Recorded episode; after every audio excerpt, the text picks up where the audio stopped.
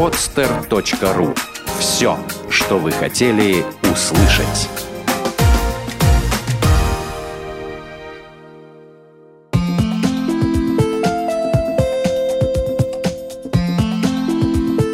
Про добро. Опыт и мнение людей, для которых благотворительность – стиль жизни. Авторская программа Виктории Рыжковой.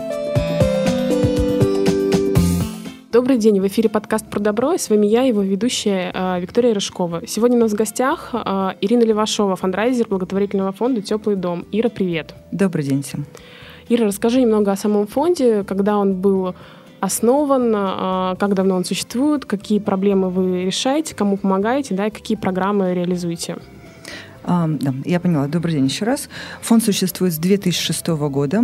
А, мы помогаем семьям с детьми, которые оказались в трудной кризисной ситуации. Кризисная ситуация – это что значит? А, все семьи, практически 99, даже я бы сказала, 100% наших семей – это семьи малоимущие.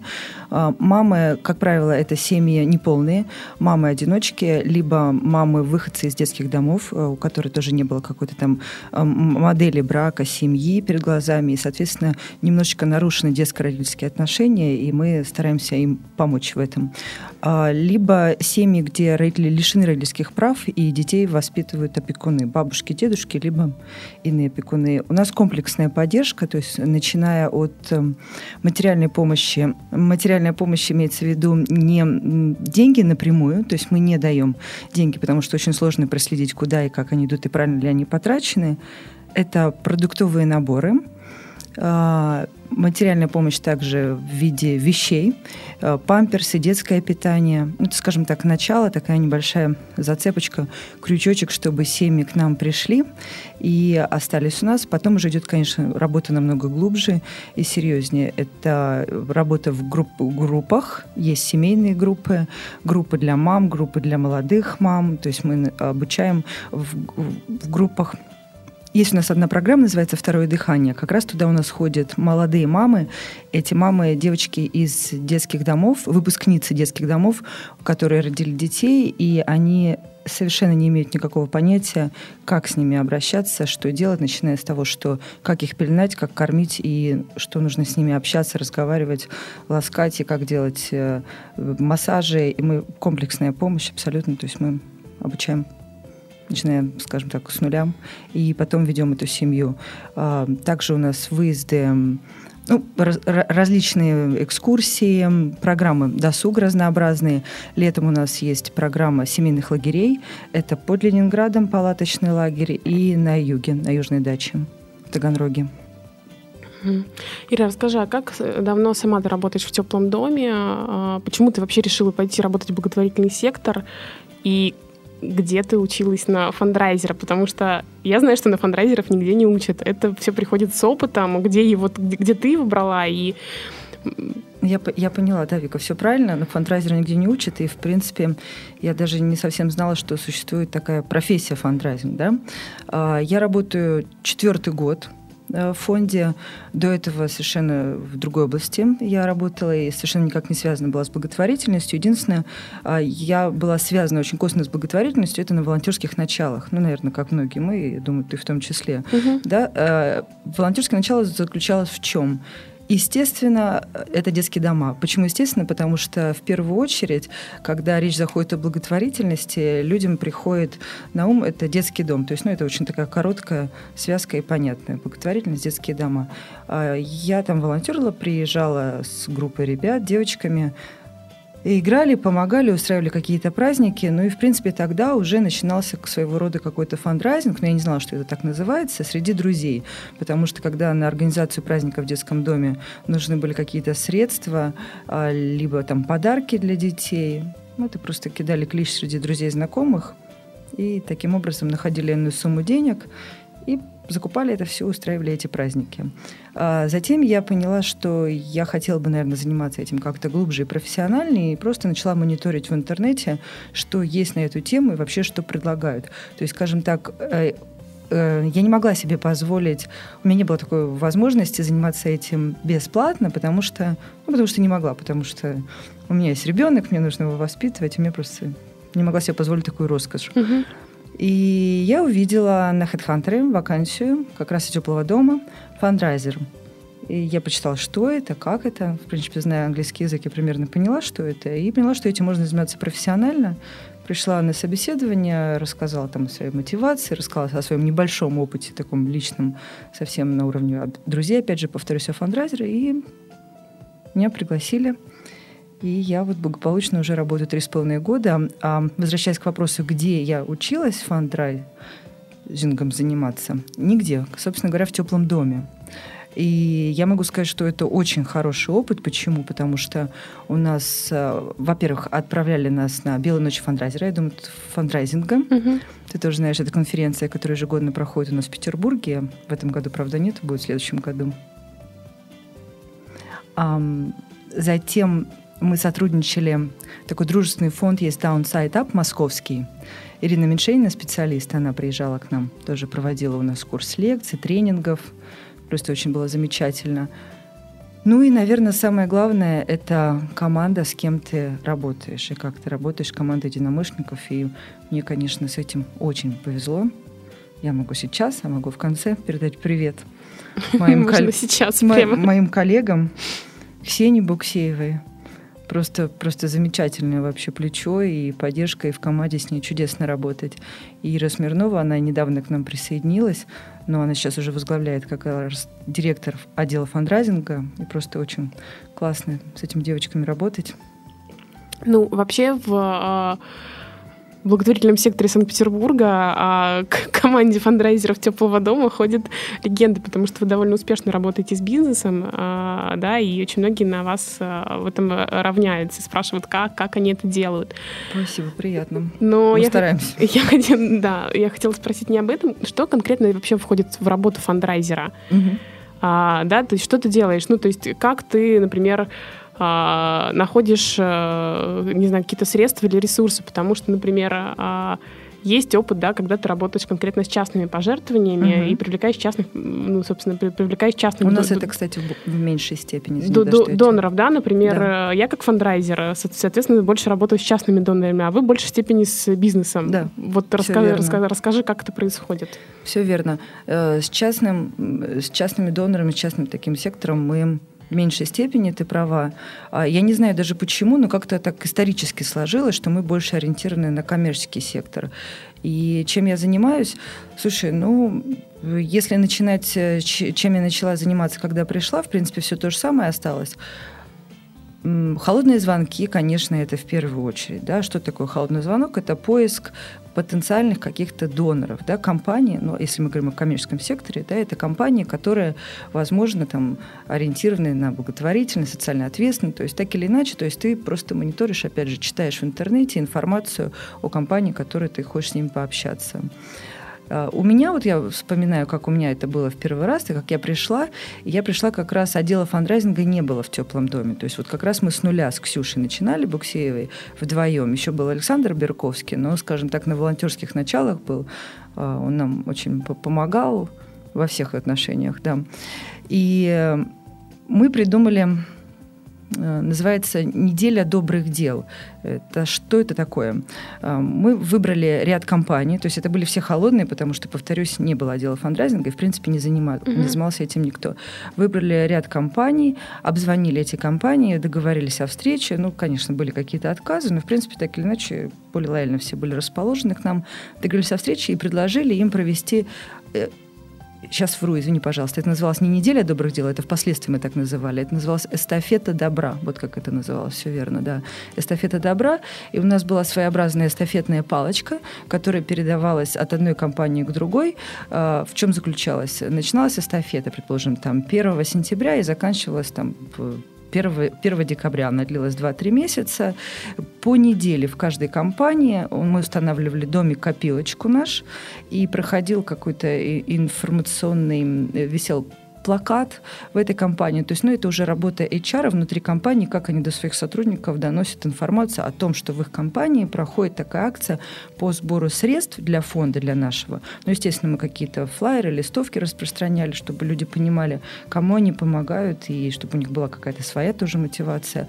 Э, потому что, опять же, повторюсь, очень многие э, тем более у нас название «Теплый дом», да, то есть все ассоциировали это с, с, с детскими домами это возвращаясь к своему первому вопросу, извини, немножечко перескакиваю, mm-hmm. да, то есть одна из главных э, целей и миссий теплого дома предотвратить ситуацию, чтобы ребенок не попал в mm-hmm. детский дом, то есть настолько нормализовать отношения в семье, чтобы э, ну, исключить такую возможность, потому что бывает, на первый взгляд, очень сложные и простому обывателю скажется, боже мой, насколько нехорошие родители, но ребенок любит любого родителя, безусловно, изначально.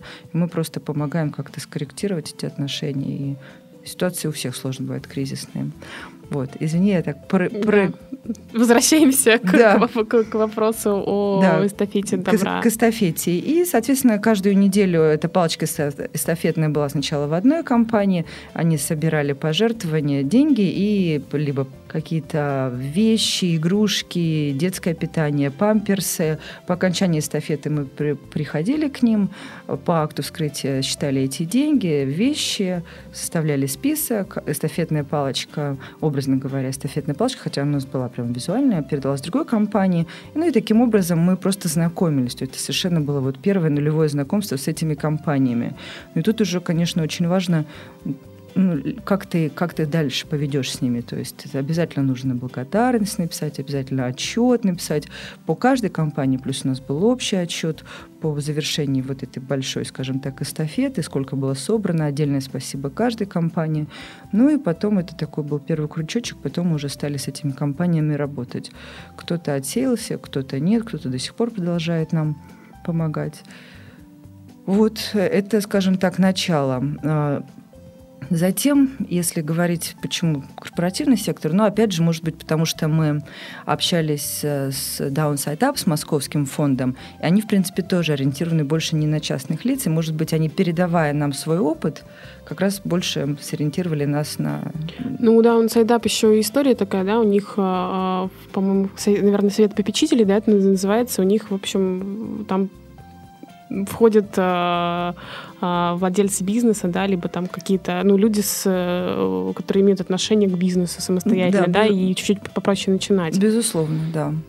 У нас сайт попечителей тоже, в принципе, как раз из э, сферы бизнеса, поэтому, наверное... Ну, плюс опять же у нас общий, общий один попечитель, если так можно назвать, mm-hmm. общий.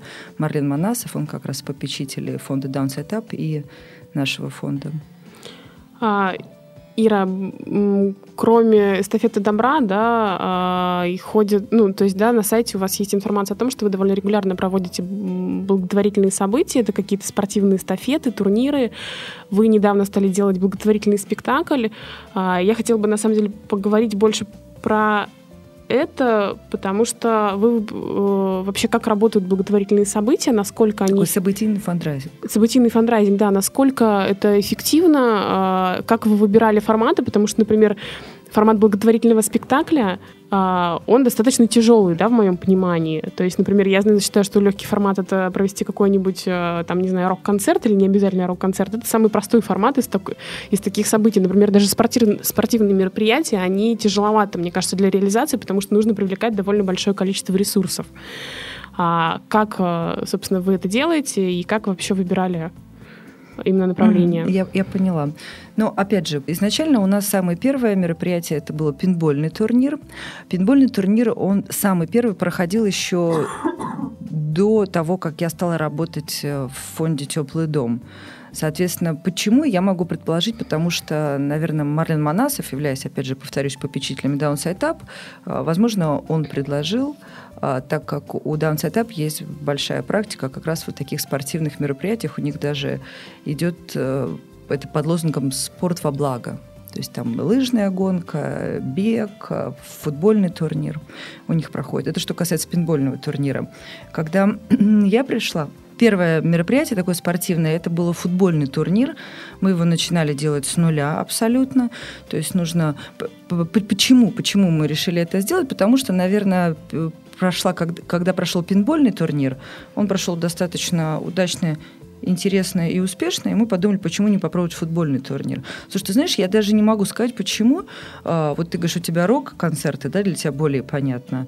Тут на самом деле, организовывая задумывая какое-то мероприятие, должна быть очень четкая у самого у тебя внутри вера в это мероприятие. Потому что вот я знаю даже по себе, если у меня, например, нету в какой-то веры в исход, или я просто, ну это не мое, то есть мне не интересно, и я не могу этим заниматься и не хочу а, слава богу, я могу себе это позволить в нашем фоде сказать своему начальнику, Ира, ты знаешь, я, мне это неинтересно, я не хочу этим заниматься, и люди меня поймут, это в отличие от какого-то коммерческой структуры, хочешь, не хочешь, занимайся твоя работа. Здесь ты должна очень на драйве быть, и тогда у тебя все получится.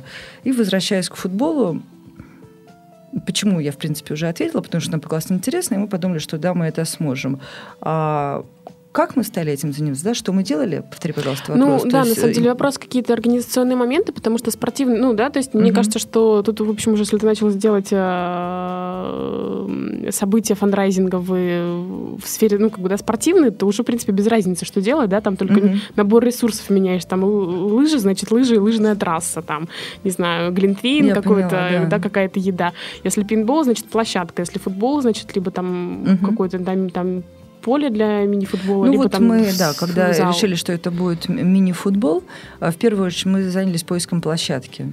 Есть просто мы не, абсолютно не имея к этому отношения, мы стали смотреть в интернете, у друзей, знакомых, кто играет в футбол, спрашивать, где вы играете, чем отличаются хорошие площадки, по каким критериям, то есть это покрытие какое, да, то есть площадки могут быть закрыты, это может быть просто, там, грубо говоря, линолеум лежать, начиная даже от этого. То есть понятно, что это не подходит, если мы ставим планку хорошую. Соответственно, мы стали искать площадки с искусственным покрытием, то есть искусственная трава. То есть, соответственно, уже сузился круг.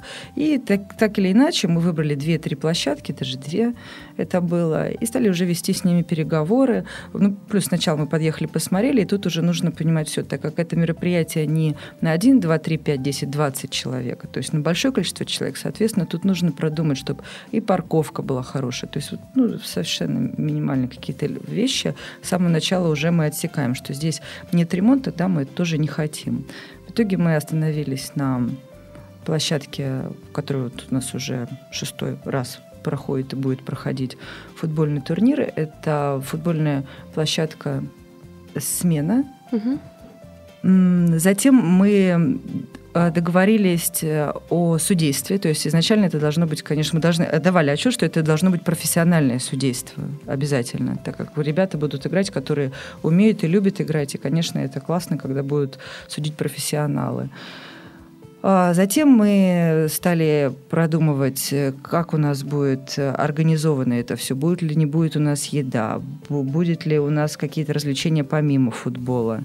А потом мы сделали калькуляцию, то есть сколько это стоит. Э, потом мы стали искать, соответственно, ну, скажем Спонсор. так, спонсоров, да, если это слово уместно, спонсоров, э, которые нам бы покрыл бы эти расходы, да, и, принципе, это все мы нашли, замечательно договорились, э, получилось, что э, одна команда покрывает расходы на аренду этого зала, но она выставляет свою команду, ну, в принципе, это как бы то, то на то и выходит. Ну, по бартеру, по да, сути. Да, да, бартер был прямой. И потом стали искать команды, опять же, возвращаясь к компаниям, которыми мы познакомились в, в ходе эстафеты, ну и плюс новые команды. Но тут мы уже стали смотреть компании, которые имеют э, готовые футбольные команды, которые играют в мини-футбол, потому что есть различные лиги, профессиональные, есть непрофессиональные, есть лига чайников, есть там бизнес-лига футболистов, то есть компании, которые у них внутри компании есть футбольная команда, и они играют. Мы стали обращаться э, к ним э, с предложением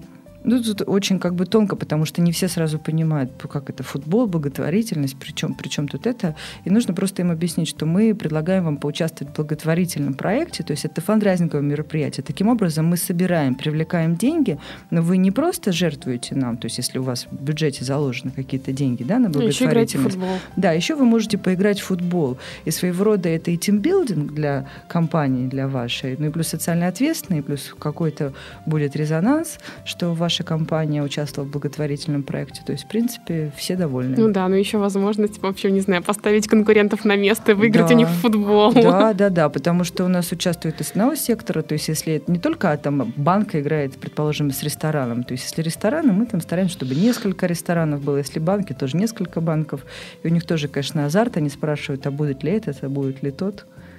Угу. Ну, то есть изначально, правильно я понимаю, что участниками футбольного турнира, да, это были люди, которые, ну, это, это были компании, с которыми мы познакомились на эстафете добра. То есть если бы у вас их не было, то вам было бы сложнее Нам было организовать. Бы ну, безусловно, то есть это было бы сложнее, но все равно так или иначе это все равно новые компании, и помимо тех компаний, которые были на эстафете добра, мы привлекали еще. Ну, в принципе, да.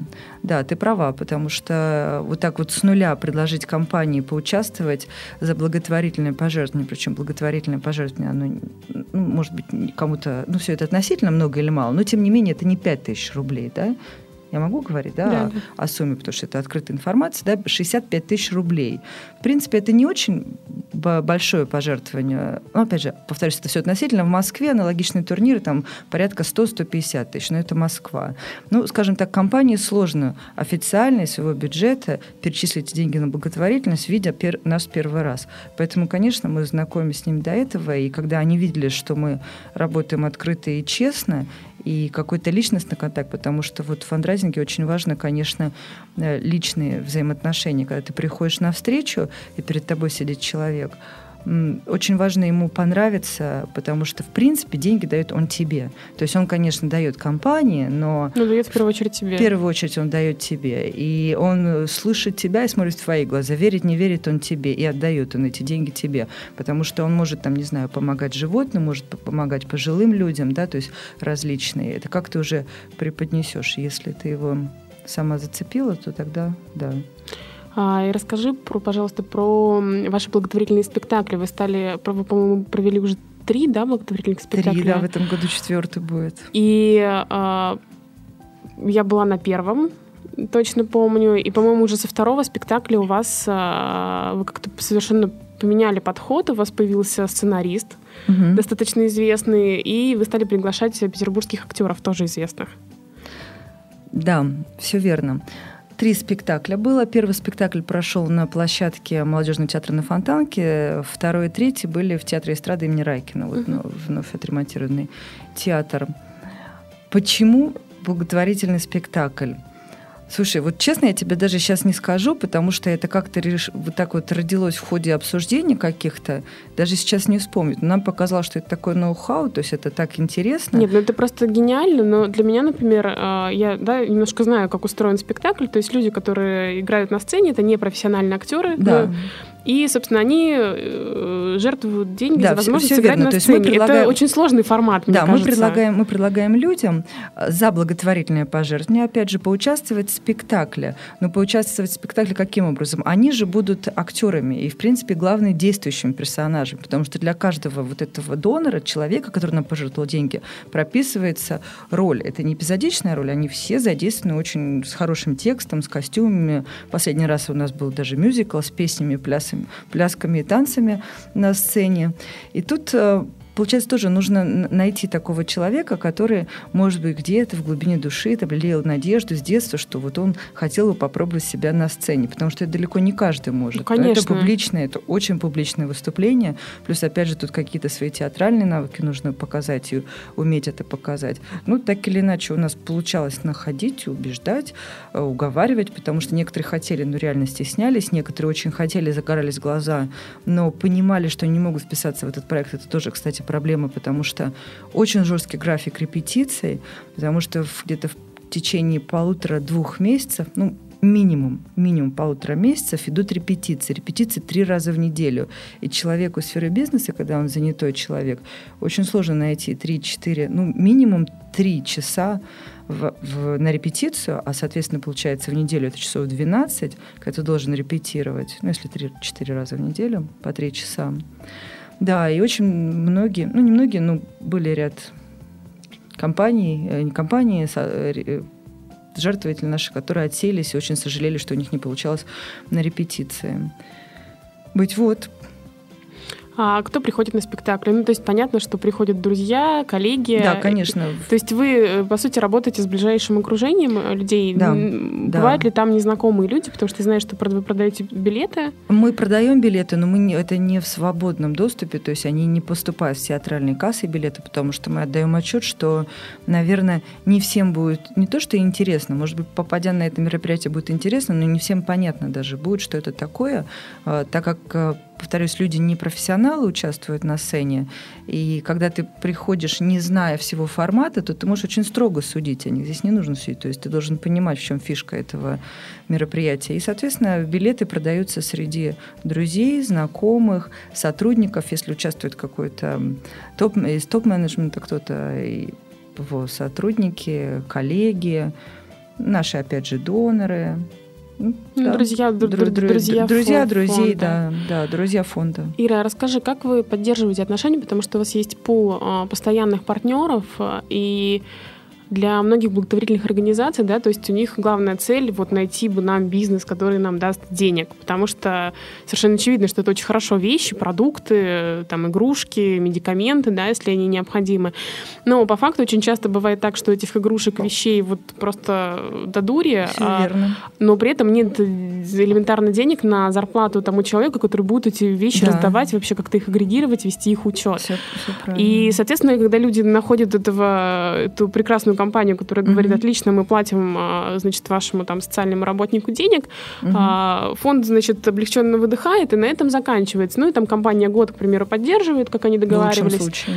Да, а потом прекращает. Э, как э, мотивировать донора да, продолжить свое сотрудничество. Ну, то есть, тут, есть, тут есть несколько факторов, да, и финансовая, во-первых, составляющая. Угу. То есть, да, бывают разные прибыли, там, много-мало, могу помогать, не могу.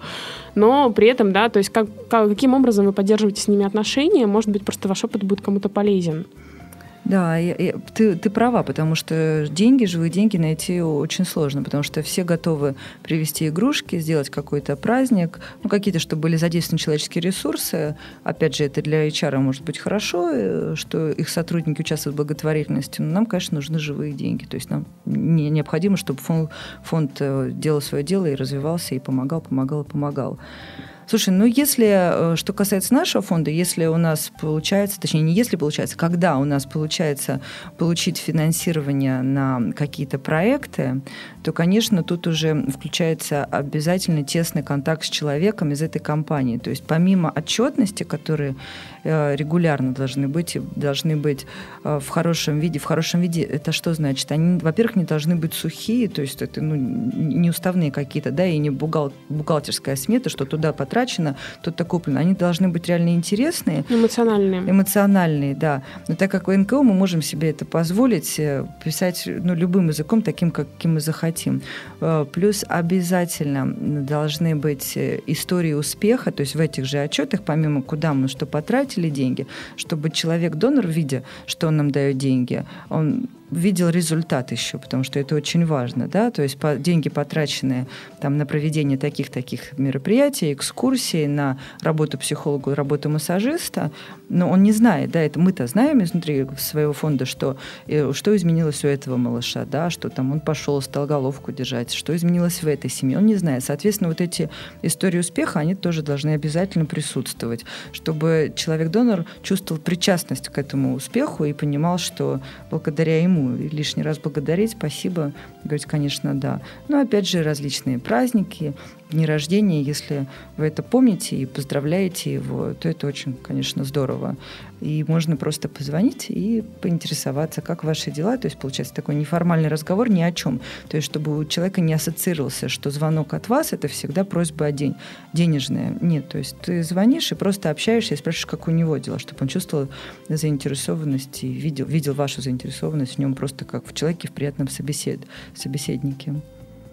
А были ли такие истории, когда вы отказывались от сотрудничества с э, донорами из, наверное, бизнес-сектора, может быть, частными, да, потому что у фандрайзеров есть такое понятие, да, там душный донор, ну то есть человек, который дает тебе какие-то, может быть, небольшие деньги, Копейки, либо оказывает да, какую-то потом... не, да, помощь, но при этом, по сути, э, э, занимает все твое время, доводит тебя до нервного срыва да. и, в общем, просто выматывает тебя. Слушай, я, да, я, я понимаю, о чем ты говоришь, это, это все имеется, но вот я, честно говоря, не могу на нашей памяти вспомнить, чтобы это касалось именно донора какого-то финансового, финансового Финансового. Финансового, я уже заговариваюсь, простите. Потому что если нам финансировали какие-либо проекты, но очень скрупулезно требовали отчета, то, в принципе, овчилка выделки стоила. Это того стоило, мы это делали, хотя иногда бывает не очень, ну, объективно, не очень приятные, скажем так, люди, но это профессионализм, мы закрываем на это глаза. Что касается твоего вопроса, то да, у нас было, но это касалось вещей каких-то и подарков.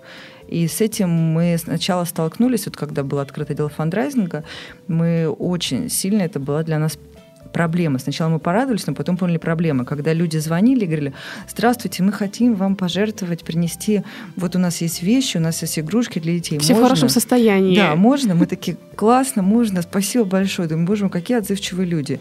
И они стали нести, стали нести, нести, нести это таким огромным потоком. Мы поняли, что у нас не хватает человеческих ресурсов, это все разбирать, сортировать, и сортировать это необходимо. Почему? Потому что процентов 70 это, прости господи, я понимаю, что, наверное, так нельзя говорить, но мы очень просто любим и уважаем наши семьи, и мы не можем себе позволить просто дать то, что нам приносили потому что это ну, некрасиво и неуважительно к ним. Там бывали очень э, старые грязные вещи. Ну, не мне тебе рассказывать, ну, это у я всех, думаю. да, так. Да, и это очень. Сейчас плохо. вы принимаете вещи или нет? Или вы делаете, ну, или, например, вы принимаете вещи через магазин Спасибо, допустим, сотрудничаете с ними? Мы, скажем так, э, когда у нас мы видим, что у нас вообще завал этих вещей, мы просто их направляем. Мы не через них принимаем, мы просто направляем в другие, скажем так, дружественные нами фонды, что можем, можете туда дать. Мы советуем людям, рекомендуем, куда, куда можно обратиться. Мы принимаем вещи, но мы очень четко, щепетильно оговариваем, какие нам нужны вещи. То есть это детские вещи, и они должны быть практически в идеальном состоянии. Мягкие игрушки мы, к сожалению, не то что к сожалению, но мы вынуждены отказывать, потому что это не всегда они хорошие. У нас нет просто возможности, в том числе и финансово, сдавать их в химчистку, потому что они бывают такие. В таком иногда, виде. да, это дороже обходится, чем... Да, дороже обходится. Вещи мы принимаем иногда безоговорочно, если это компания. Но опять же, это, скажем так, такой шаг на будущее стратегически, потому что когда компания звонит, и, в принципе, такая хорошая потенциальная компания, говорит, вот, так здорово, мы хотим, чтобы наши сотрудники поучаствовали в такой благотворительности, хотим собрать у вас вещи. То есть, по сути, они сами предлагают вот эту эстафету, ну, только это теперь у нас называется это неделя добрых дел в какой-то компании. И вот они в течение недели компания собирает нам вещи. Иногда это бывают пожертвования тоже какие-то. И от этого мы не отказываемся. Хотя очень часто тоже это не очень хорошие вещи, но мы просто идем, чтобы задружиться с этой компанией, потому что это получается такая дверь в эту компанию. И потом с благодарностью мы уже можем э, обратиться уже с другой какой-то просьбой, потому что они нас знают, они помнят о нас. И сотрудники, и, соответственно, руководство. Ну, нам уже проще общаться с этой компанией. Ира, а были ли какие-то случаи, когда компании сами звонили, вам говорили, здравствуйте, вот вы знаете, мы прочитали про вас в интернете, не знаю, там увидели по телевизору, и мы очень хотим вам помогать, да, и при том это сразу деньги, то есть это не игрушки, не вещи, то есть, ну, вот не гуманитарная помощь, потому что, как правило, сейчас фонды не испытывают уже никаких проблем с этим. Увы. Не было. Сразу, не было сразу, так... сразу, сразу деньги нет так, чтобы компании звонили и говорили, вот вы знаете, мы можем предоставить свою продукцию, это было. И причем это было не один раз, и были достаточно крупные компании. Э, я повторюсь, мы на это соглашаемся, потому что тем более, если речь идет о продукции, потому что это все новое, и это с нормальным сроком годности, это нормальные промтовары бывают, то есть это, это замечательно. И, в принципе, тут тоже, как сказать, потому что если смотреть на эквивалент денежный, потому что мы же тоже какие-то наборы семьям собираем, да, и бытовой химии какие-то вот эти вещи, то это тоже своего рода нам экономия, большое, большое подспорье. Но так, чтобы сразу позвонили и предложили, вот мы хотим финансировать ваш проект, увы, на моей памяти такого. Ну, все еще будет, я надеюсь. И расскажи, пожалуйста, а, и вот из моего опыта, да, с компаниями, кроме обратной связи, благодарности и общения с донором, да, а, например, я довольно активно занимаюсь пиаром этих компаний, да, то есть я рассказываю о том, какие они крутые, как они всем помогли, да, и компаниям это на руку, то есть некоторые на, на этом рекламные бюджеты экономят. Конечно. Делаете ли что-нибудь подобное вы? Потому что я знаю, что у вас нет а, отдельного пиар-специалиста, да, который этим верно. занимается. То есть как, как, уда, как удается вот э, э, его мотивировать еще, кроме там какой-то обратной связи, да, там ну, личного я отношения? Я поняла, да, все правильно. У нас отдельного специалиста по пиару нету.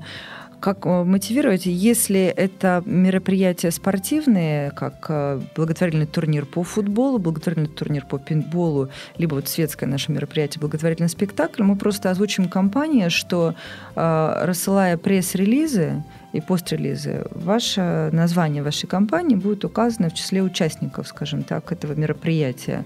Плюс мы на сайте повесим э, ваш логотип, э, мы напишем, что такая-то компания участвовала, отдельное спасибо.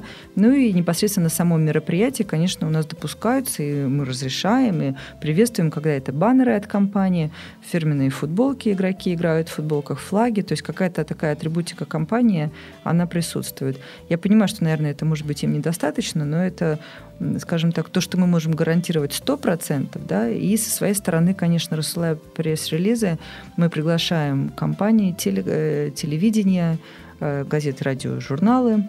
Но тут мы, к сожалению, уже не можем гарантировать, приедут они на данное мероприятие, либо нет. То есть мы... а как вообще со СМИ удается сотрудничать? Потому что э, не секрет, что название компании упомянулось, ну, было упомянуто в пресс-релизе, это вообще большая-большая проблема, потому что, как правило, все СМИ Они начинают открещиваться, говорить, что это реклама. На самом деле там есть лазейки в законодательстве, которые позволяют упоминать название компании, но, mm-hmm. как правило, никто не хочет этим заниматься и mm-hmm. лишний раз рисковать.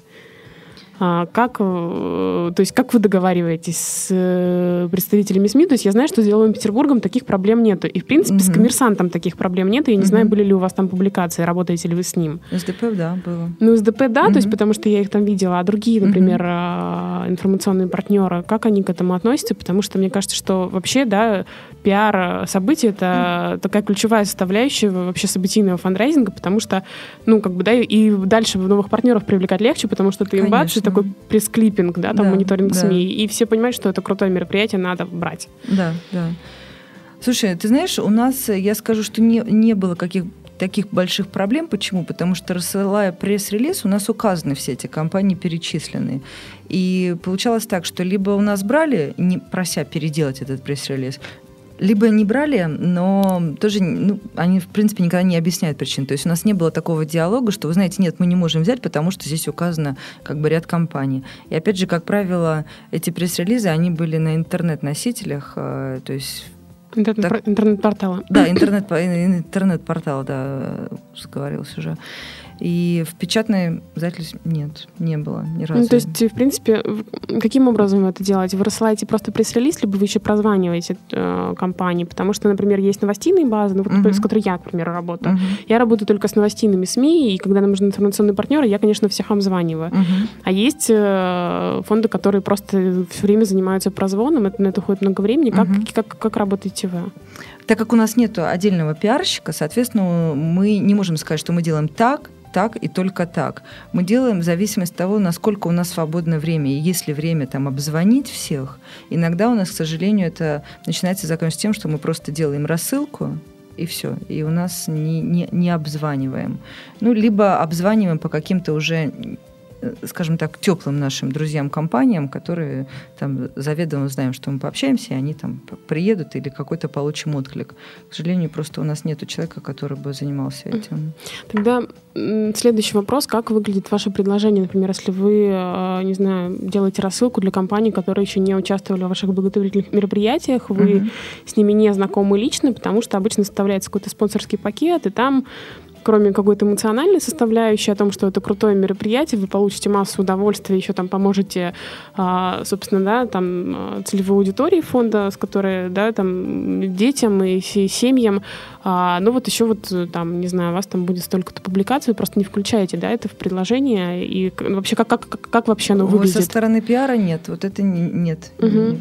Нет, не включаем. То есть мы говорим, что мы надеемся, и что будет там резонанс в обществе, угу. но такой конкретики нет, нету, потому что мы понимаем, что это будет, ну, либо пустые слова, да, либо обман, потому что мы не можем гарантировать, и у нас немножечко это хромает. сторона, потому что нету пиарщика, который бы занимался и уделял этому времени и профессионально бы этим занимался. А предложение у нас как выглядит? Ну, вот сейчас как раз мы занимаемся, у нас в сентябре, 21 сентября, пользуясь случаем, хочу пригласить, Рассказывай. если можно. Ура, ура. Будет благотворительный турнир по пинтболу, шестой благотворительный турнир. Он будет проходить в Горелово на открытой площадке. Судить будет э, в пинбольный клуб КПСС ребята, которым вот уже с ними работаем как раз не первый год, они регулярно на судейство нам осуществляют. И у нас как раз сейчас ищем ком- компании, команды, которые будут участвовать в благотворительном пожертвовании 65 тысяч напрямую как бы фонду, повторюсь, как благотворительное пожертвование, и они выставляют свою команду, которая будет э, принимать участие в этом турнире. Помимо турнира будет на открытом воздухе игры с детьми, то есть будет полевая кухня, да, даже глинтвейн будет. То есть ну, такой праздник-праздник будет для всех. И ребята играют, там порядка 16 команд заявлено. То же самое, в принципе, что футбол, только пинбол. То есть своего рода такой тимбилдинг, но в первую очередь это на благое дело. Мы составляем презентацию. В презентации рассказываем о предыдущих турнирах, как они прошли, э, сколько денег мы собрали, сколько мы планируем в этот раз собрать, на что пойдут. То есть это всегда очень четко. То есть это не просто на нужды фонда. Мы именно конкретизируем, что в прошлом году мы собирали на лагерь, в этом году мы собираем на программу «Второе дыхание» как раз на молодые мамочки. Это памперсы, массажи детские, занятия с, этим, с мамами. И зачем нам это нужно? Потому что, ну, во-первых, как бы, когда конкретика и человеку понятнее, да, на что он дает деньги, ну и потом, соответственно, у нас же отчеты будут, и мы понимаем, что чем мы будем отчитываться перед, перед нашими донорами. Вот. Затем, э, ну, это все с фотографиями, как это было, как это будет, что это все замечательно, для чего это. Опять же, о фонде обязательно повторяем, чем занимается наш фонд, фонд какие проблемы мы решаем. И предлагаем присоединиться к нам и все вместе делать благое дело. Сколько фандрайзинговых событий за год вы делаете сейчас? Два футбола у нас, благотворительных турнира по футболу. Это весной и осенью. Осенью ежегодно у нас пейнтбол. И, соответственно, благотворительный спектакль раз в год. То есть четыре больших вот таких больших, да, благотворительных, благотворительных фандрайзинговых мероприятий получается, четыре. А сколько времени, ну, сколько времени на это уходит, да? Ну, ну то есть понятно, что, например, в случае со спектаклем, мне mm-hmm. кажется, что Тут времени нужно больше, потому что, потому что есть еще и репетиции, да, с Ой, со спектаклем вообще это, это самый сложный наш проект. Он, правда, безумно интересный, потому что это правда, ты погружаешься. В прошлый раз, когда у нас позапрошлый. В прошлый раз почему-то у нас как... Не почему-то, в прошлый раз, естественно, слава богу, у нас было уже как-то все организовано получше. Но вот второй раз, когда у нас был, проходил да, спектакль, нам очень было сложно склеить э, наших игроков, потому что у нас было неудачное время выбрано для э, проведения этого мероприятия. Это было начало января. Мы уже сделали, конечно, выводы, этого мы уже не будем делать. Начало января это получается, что люди уезжают в отпуска. То есть это кто на лыжи, кто в Альпы, кто куда. Наши все доноры разъехались, которые нам хотели, вот, по, по, точнее не то, что хотели, которые пожертвовали и дали деньги за участие, но они уехали. Они как-то к этому отнеслись, но мы приедем и потом порепетируем. И в итоге у нас репетиции проходили таким образом, что кого-то одного мы выцепили, и все остальные роли, я, Ксюша, Ира, мы уже сами разыгрывали на сцене, то есть мы знали абсолютно вообще все, все слова, знали, что действовать, и мы могли заменить на сцене абсолютно любого вообще человека, игрока. Это было очень забавно, смешно, но у нас получилось, что 2 января мы уже вышли на работу. То есть понятно, что никаких рождественских, рождественских каникулах речи не могло быть. Это тяжело, но это безумно интересно. Сейчас, конечно, мы так не будем делать. То есть мы выбираем время подходящее, чтобы это было удобно, стараемся как как-то обговорить с ними и сами понимаем, что ну, каникулярное время лучше не брать, потому что люди реально уезжают, и потом им очень сложно просто втянуться. А сколько в среднем самый главный вопрос. Сколько да. в среднем приносит каждое фандрайзинговое событие? Да? То есть понятно, что событие является фандрайзингом тогда, когда покрываются все расходы и остается прибыль. Да? То есть угу. вы привлекаете спонсоров, поэтому можно не считать ваших расходов, угу. так как вы не тратите личных денег. Да. Ну, сколько примерно, вы, ну, сколько ну, примерно ты, собирается? Если говорить в среднем, да, вот как ты говоришь в среднем, ну, это минимум 700 тысяч угу. получается. Ну, 500, наверное, я бы сказала, да, если речь идет о спектакле, потому что это очень все-таки такое дорогостоящее э, мероприятие, и там очень много задействовано как и финансов, так и человеческих ресурсов, то есть это реально очень сложный проект.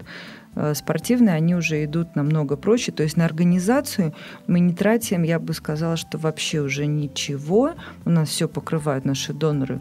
Плюс по времени на организацию ну, достаточно, в принципе, мне максимум недели. То есть это все можно организовать там несколько дней, потому что это настолько понакатано. Это просто заранее звонишь, обговариваешь там дату и все. И все уже знают, и там уже не нужно никого учить и ничего никому говорить. Это здорово. Ну, там уже партнеры постоянные, да, да уже появились? Да, и единственная вот проблема проблема в спортивных мероприятиях – это просто найти участников компании, которые бы приняли участие.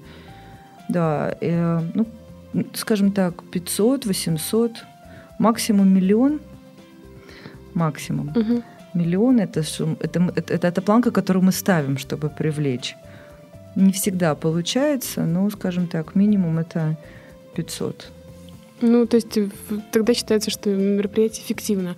Угу. Здорово. Э, Ира, мы заканчиваем наш подкаст. А какие бы ты могла дать рекомендации людям, которые решили организовать какое-то свое событие, наверное, не обязательно благотворительное, потому что, мне кажется, а, ты уже, наверное, можешь делать любые события. Ты знаешь, вот я еще раз хочу, я начала с этого, и я хочу закончить, что очень важно, какая команда. Вот правда. Это, наверное, вот первично. Потому что если нет команды, то вряд ли, наверное, что-то получится. Если есть команда, то вы сможете все.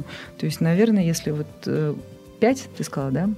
Можешь, да. можно поменьше, не обязательно, я, я не, не обязательно ну, стремиться. смотри, команда в первую очередь, да, я, наверное, начну и закончу командой, потому что, правда, на мой взгляд, это очень важно. А, опять же, вера в то, что ты делаешь. Я сейчас говорю не о мотивации, ради чего ты делаешь, uh-huh. хотя это тоже, безусловно, важна, но именно вера, что это, uh-huh. это мероприятие будет успешным, потому что если этого нету, опять же, я очень субъективно говорю про себя, то, наверное, я не смогу им заниматься так и убеждать людей, и свою команду, и каких-то доноров, что это будет успешным мероприятием. А, затем очень четкое распределение ролей во время уже организации самого. То есть вы должны очень четко понимать, что этот человек отвечает за это, этот человек за это, этот человек за это. То есть это правда, это очень важно, потому что в суматохе это может быть не очень хорошо и не очень красиво для окружающих, когда они видят и понимают, что у вас нет понимания там, происходящего. Да? Затем понимание того, что э, это займет очень много вашего времени, личного даже, не рабочего, потому что если мы говорим о рабочем времени, там, образно говоря, с 9 до 6, то у фандрайзера вообще, в принципе, нет такого жесткого графика, да, а, но что касается мероприятия, то тут вообще настолько все сглаживается и размываются все эти рамки, и если спектакль или пинбольный турнир заканчивается в 6 часов вечера, то ты не можешь идти в 6 часов вечера со всеми гостями, потому что у нас был э, опыт, когда проходил пинбольный турнир на стадионе, и на стадион попросил, вы можете провести, но вы, пожалуйста, уберите потом пинбольный питбольные шарики. Питбольные шарики — это вот такие вот маленькие питбольные шарики. Когда играют на протяжении трех часов 16 команд, это было все усеяно, я не знаю, тысячи, тысячи этих шариков. И мы в прямом смысле слова, мы вот так вручную, просто вручную все эти шарики убирали, наверное, еще часа три под дождем. То есть все ушли, и мы понимали, что мы должны делать. То есть у тебя должно быть вот понимание, что ты вот в команде работаешь, и ты работаешь до самого конца сколько надо, хоть до 12 ночи, хоть до часу. Ну и Напоследок, если резюмировать, да, это команда, вера, распределение ролей. Слушай, ну, наверное, по пожалуй, все, потому что ну, правда, я повторюсь, команда это очень важно. То есть, если ты работаешь с единомышленниками, которые uh-huh, тебя uh-huh. поддерживают, это очень здорово. Но это всегда же так говорится, что хорошо, когда ты на работу ходишь с удовольствием, да, да и она тебе приносит какое-то удовлетворение. И тут помимо удовлетворения и мотивации, да, для чего, для кого ты делаешь, ты, ты помогаешь людям, и ты видишь результат своей работы, но когда ты делаешь с людьми, которые тебе приятны, которые тебя понимают и поддерживают, то это, конечно, очень важно. Ира, спасибо, что ты пришла к нам сегодня в гости. Очень полезно спасибо и приятно большое. было тебя послушать. Я надеюсь, Вика, что у вас да получится все с, с а, вашими осенними мероприятиями, да, с футбольным турниром и с, пин, пинбольным, с, да. Спин, спин, с пинбольным, да, и, в общем, успехов и процветания фонда. Спасибо большое, Вик, за что пригласил, бы рада тебя видеть. До скорой встречи, друзья. Сделано на podster.ru Скачать другие выпуски подкаста вы можете на podster.ru